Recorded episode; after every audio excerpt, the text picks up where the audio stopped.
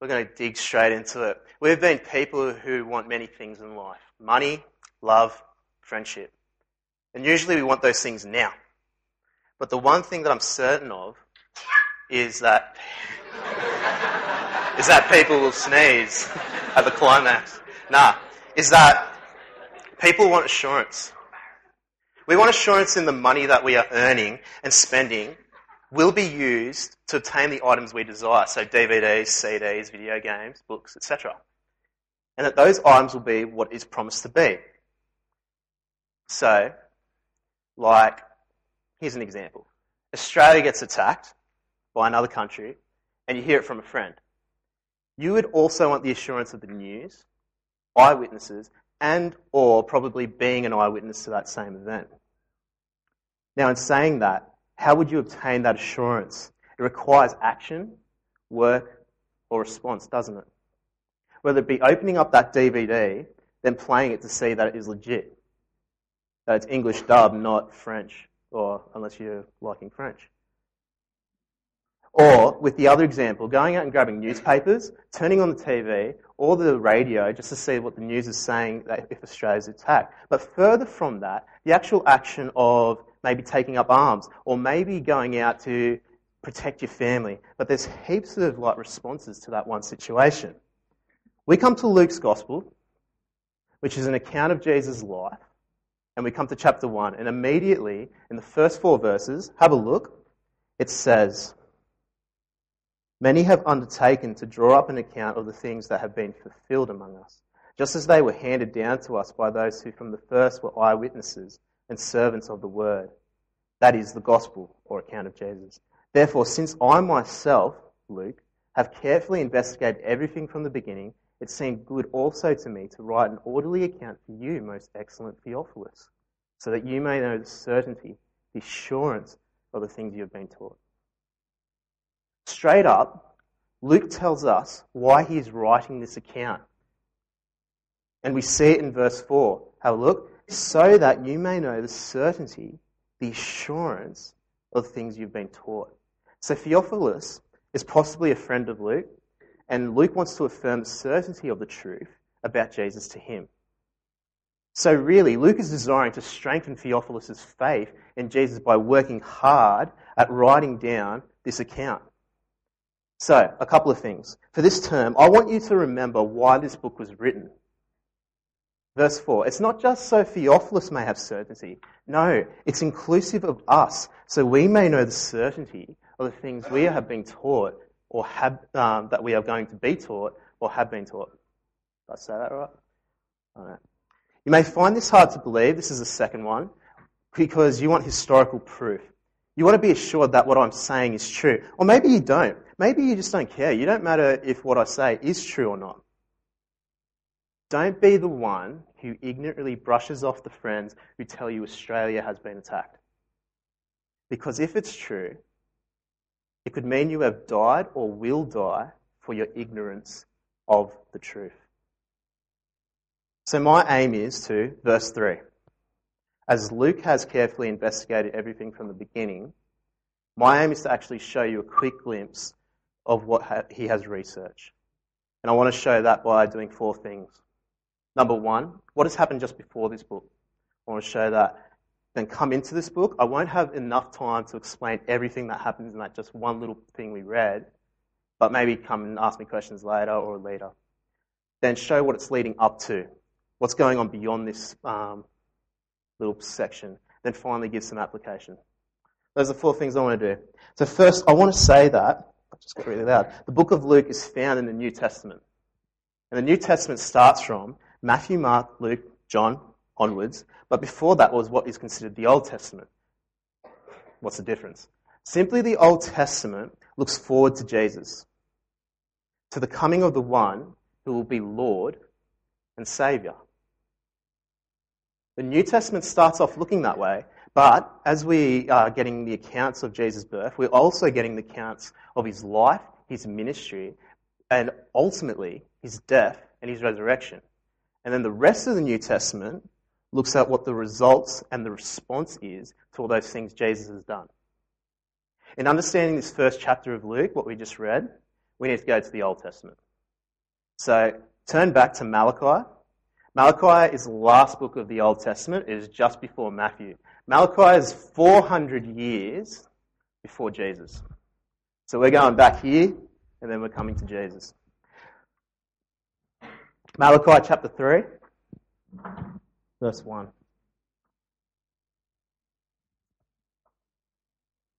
It says, See, I will send my messenger who will prepare the way before me. And suddenly the Lord you are seeking will come to his temple, the messenger of the covenant, whom you desire will come, says the Lord Almighty. I want you to keep that verse in mind. And now turn back to Luke. Why is that verse important? Why did we look there? Well, for a Jew living in the Old Testament times, they received this message, right? And they wouldn't naturally just brush it off like many people would do if they received the message.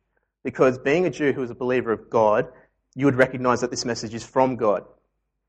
And that you would have to now wait for God to actually fulfill that promise of that message. So it's kind of like, but not exactly, the time when my parents promised me they'd take me out for dinner if I did really well in my college exams. So I did my exams and my results came back and I got band sixes. You go me.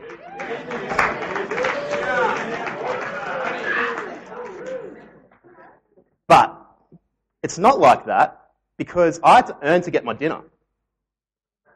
God doesn't do that. God promises these things, but then He actually goes about and acting them out. He brings them about. The Jews then couldn't do anything to help or aid that. So we're back in Luke, and we come across two old, God fearing Jews who have no children, Zechariah and Elizabeth. Zechariah is a priest who works in the Jewish temple, and it's come to his time of service. So he goes into the temple to burn incense, and all of a sudden an angel appears to him and says in verse 13, have a look, do not be afraid, Zechariah. Your prayer has been heard. Your wife Elizabeth will bear you a son, and you are to give him the name John. Wait, Josh, weren't you just saying that this account is about Jesus? It is, but I want you to remember Malachi 3, verse 1. Let's keep reading from um, 14 to 17. He, John, will be a joy and delight to you and many will rejoice because of his birth, for he will be great in the sight of the Lord. He's never to take wine or other fermented drink, and he'll be filled with the Holy Spirit, even from birth. Many of the people of Israel will he bring back to the Lord their God, and he will go on before the Lord. What? There it is. And he will go on before the Lord. That's Malachi 3 verse 1. Malachi 3 verse 1 was talking about John. Now we'll finish verse 17. And he'll go on before the Lord in the spirit and power of Elijah. Now, if you're taking notes, Elijah was considered to be this great prophet. And if you want to look up more about Elijah, 1 Kings 17. Just write that down and check it out later. So John was to be exactly like this guy Elijah. And if you want even more stuff to look up, look up Malachi 4, verses 5 to 6. And he will go on before the Lord and the spirit of power and and power of Elijah, to turn the hearts of the fathers to their children, and the disobedient to the wisdom of the righteous, to make ready a people prepared for the Lord. This is what John is destined to do. He's the last prophet before the Lord comes. He's the one who points to and looks forward to the Lord. Now let's finish off that story in Luke. So Zechariah, verse 18, he has a question. It's a pretty reasonable question. He wants to be, have assurance, doesn't he? How can I be sure of this? I'm an old man and my wife is well along in years. if you want assurance, Zechariah, look who's before you. It's an angel of God. It's not like he just came through some trapdoor and by the incense candles. It's like, whew, pretty hectic tongue you got there. By the way, I'm Gabriel. I'll be your angel this evening. It's not like that happened. It's not like that happened. But I don't know what angels looked like back then, so it's not like, if you couldn't recognize him, check what he had to say, Zechariah. I am Gabriel. You want a credential? I stand in the presence of God. Hectic credential. And I've been sent to speak to you and to tell you this good news. Have you ever been in those situations where you're in the presence of a celebrity or someone of importance and you haven't recognized them at first? I've got two stories, one about myself and one about some teenage punks. So, Boy and Bear, right? Heard of them? The good band, aren't they? I was at a concert of theirs not so long ago with a few of the leaders here, and I was actually standing where a few of the security guards were because that was the only room to see the stage. Anyway, there were these stairs behind me with a gate across it. I'm watching the second support act, Jinja Safari, when this small guy has just moved up, stood next to me, and it's like, they're pretty good, eh? He's having this conversation with me. I'm like, yeah, I know Cameron Knight. We used to be in the same year. He's the guy playing the sitar. And then as I'm turning over to look at this guy, it's the front man for Boy and Bear. And it's like, oh, you're Dave Hosking. Did anyone know his name was Dave Hosking? Yeah. if I said Boy and Bear, you'd be like, yeah, Dave Hosking, what? I'm like, yeah, your music's sick. Like, far out. I didn't realize he was just standing there. In that instance, if I'd paid closer attention to who I was talking to, I, I think I wouldn't have been so relaxed. That's kind of what happened in Luke. Here's another illustration, which is also funny. In the 1930s, in Detroit, three young men hopped on a bus and they tried to pick a fight with a lone man sitting at the back of the vehicle. They insulted him, he didn't respond. They tried to turn up the heat by insulting him. He said nothing. Eventually, he just stood up, walked over to them, and they're just like, Whoa, you're actually pretty massive. And he gives them a card, and it's a business card, and then he just walks off the bus. As the bus drove on, the young men just gathered together and they're looking over this card, and it says these words Joe Louis, boxer. they had tried to pick a fight with the man who would be the heavyweight boxing champion of the world from 1937 to 1949. And he's actually considered to be greater than Muhammad Ali. Similar to Zechariah and the angel incident, isn't it? Well, sort of, in terms of not recognizing who they are in the presence of. So he finishes Zechariah's story. He loses the ability to speak because he doubted what the angel Gabriel said. He then goes out to the crowd and tries to act out what he had seen. Imagine that. Angel comes, baby. yeah. But then he goes home and Elizabeth is pregnant. So, cool story, Josh, but what does this have to do with Jesus? What does this have to do with me? Is this even true? Okay, well, let's test the historicity of it. I want you to take notice of what the text says. So look at verse 5. It gives us a time frame. In the time of Herod, king of Judea, was it true? Was there a name, king named Herod around Judea? History says that there was a guy named Herod, and he, was, he lived around 4 BC. Two, also it gives us Jewish history. So, was there a temple? Was there priests? Did their customs have them burn incense in the temple? You can have a look at the Old Testament or the Jewish sacred scriptures, which is basically what our Old Testament is. So, books like Exodus, Leviticus, Numbers, Deuteronomy, you can have a look at them and you can see how the temple was established, what the priests had to do, all that kind of stuff. And also, who are the eyewitnesses and servants of the word in verse 2? I take it to be the apostles. That is, Jesus' followers. And also around that time, you've got the eyewitnesses from that crowd, crowd who are at the temple. And you've also got Luke, who's written this book amongst three other authors that we've recorded Matthew, Mark, and John, which are Gospels. So, can we test the historicity of the event? Yes. And we can then assume a few things. If this isn't true, then all the people who took time, like Luke, to write these things are fools, idiots, even liars. Therefore, if you're a Christian in this room and this isn't true, we are fools, idiots, and liars. But if it is true, we have to respond to it. But what are we responding to? John, that baby who's been prophesied in chapter 1, is to prepare the way of the Lord or point to the Lord. That's what it says. Who is this Lord? We're going to see in weeks to come, it's, spoiler alert, Jesus. Jesus is this promised Lord that Malachi is talking about. Okay, now one more flip go to Luke chapter 9, verse 51. On the way, we're going to see over the next few weeks Jesus' ministry around the place in Galilee. And in chapter 4, if you're writing notes, just jot this down. Chapter 4, verse 18 to 19, he says the statement of what he's here to do. But turn to chapter 9, verse 51 of Luke, and we're going to see the purpose of Jesus, being here with us. So he's gone around Galilee, done his ministry of um, just around there. And this is what it says. As the time approached for him to be taken up to heaven, Jesus resolutely set out for Jerusalem. Something big is going to die, uh, go down in Jerusalem. Spoiler alert. Down in Jerusalem.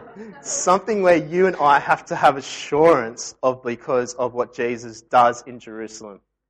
It says that Jesus is to be taken up to heaven in that verse, but before he does, he's going to Jerusalem to die.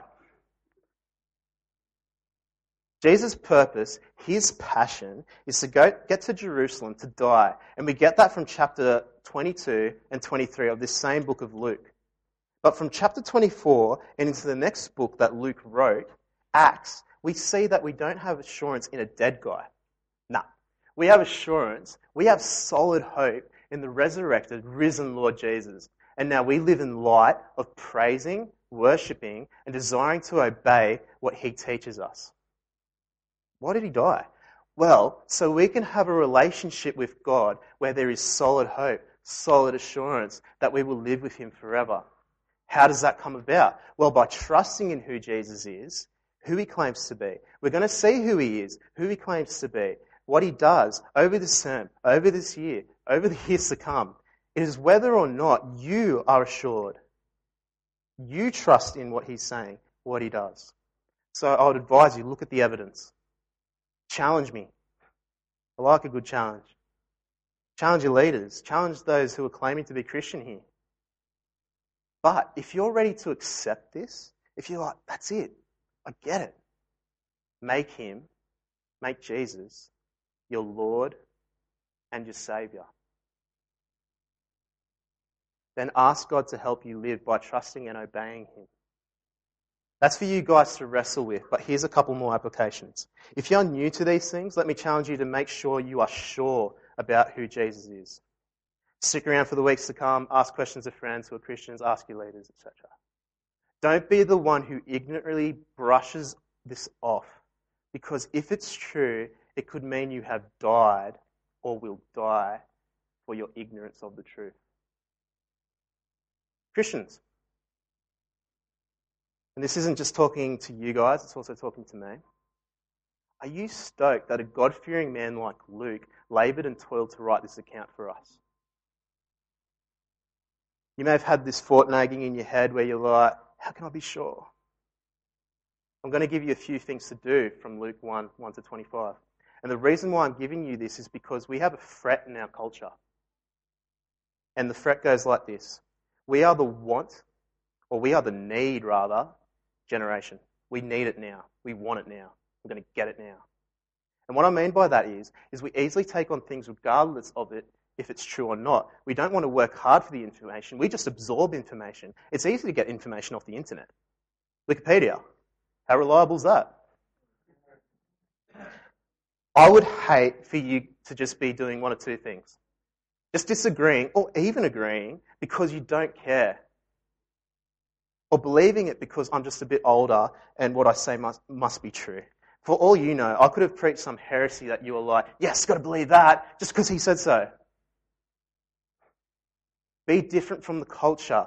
Work hard at dig- diligently figuring out truth. Research, read your Bible, read controversial books and let the Bible dictate whether or not it's true. Read good Christian books. Work hard like Luke did. Fight sin, fight apathy, fight false teaching. Be sure what we are saying comes from the Bible, from what God says. Now, you may find that hard to do, but that's why we're here like this. Some of us are good at working hard at figuring it out. And some of us maybe aren't there yet, but we're here to help each other. Work at seeing one another grow in relationship with God through Christ. Because Christ died for that growth. It's not as if by doing these things that I've just listed will save you, but it will help you grow and help you mature. Right, it's because the Savior and Lord has come and saved you and me, so I do these things to grow my relationship with Him and desire others to have that. I could keep going on, but I want to do one last thing, and I want you guys to grab out your phone or your notepad to write this down.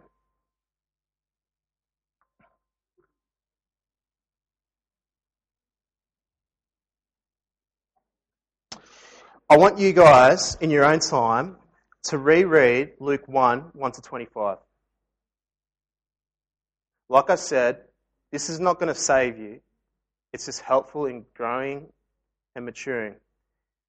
Put yourself in the shoes of a Jew. So, Zechariah and Elizabeth in that context of that story. Why? Because they were looking forward to this promised Savior and Lord to come in their context, and He did. And they rejoice and they put their, their trust in Him.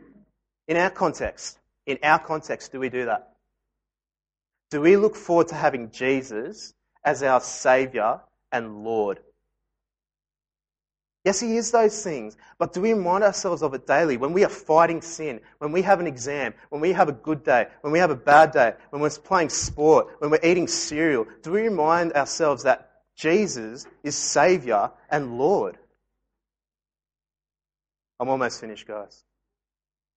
Or is it all about the here and now for you and me? Is it only when we come to youth that He's Saviour and Lord? Is it only when we come to church that He's Saviour and Lord? When, is it only when we go to J teams that He's Saviour and Lord? I'm challenging you guys to go, is He Saviour and Lord in everything I do in life? That's the first one. Number two, I want you guys to write down these scriptures as you're looking through Luke. Genesis 17, 15 to 18, verse 15. Then Genesis 21. Sorry. Genesis 17, verse 15 to 18, 15.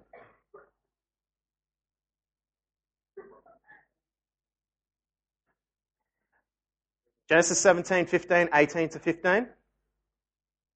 Then Genesis 21, verses 1 to 7. Genesis 21, verse 1 to 7. When you read that, and you've read Luke, you're going to notice some similarities. Then I want you guys to go to Daniel. Daniel 8, verse 16 to 17. Daniel 8, 16 to 17. And also from Daniel chapter 9, verse 20 to 23. And see that Gabriel the angel is also mentioned here. This Gabriel that also has come in Luke. He's bringing forth a message in Daniel as well as in Luke. And then I want you guys to remember Malachi 3, verse 1, and also Malachi 4, verse 5 to 6. After you've done that, ask yourself this question Does God keep his promises? And therefore, am I assured about what I believe? The answer to the first one should be yes. God does keep his promises. Where does your assurance lie? Let me tell you, let's encourage each other to have assurance in the solid hope of Jesus Christ, but let's always work hard at testing it so that we are certain. Let's work at seeing one another grow in relationship with God through Christ because Christ died for that growth. Hectic, eh? Comforting, though. Let's pray. Heavenly Father, you are a God who keeps his promises so that we can have complete trust in you. I pray that we would, that you would forgive our doubts, that you would help us to trust and have assurance in you. That you would always help us work hard at working out our assurance. We pray this in Jesus' name. Amen.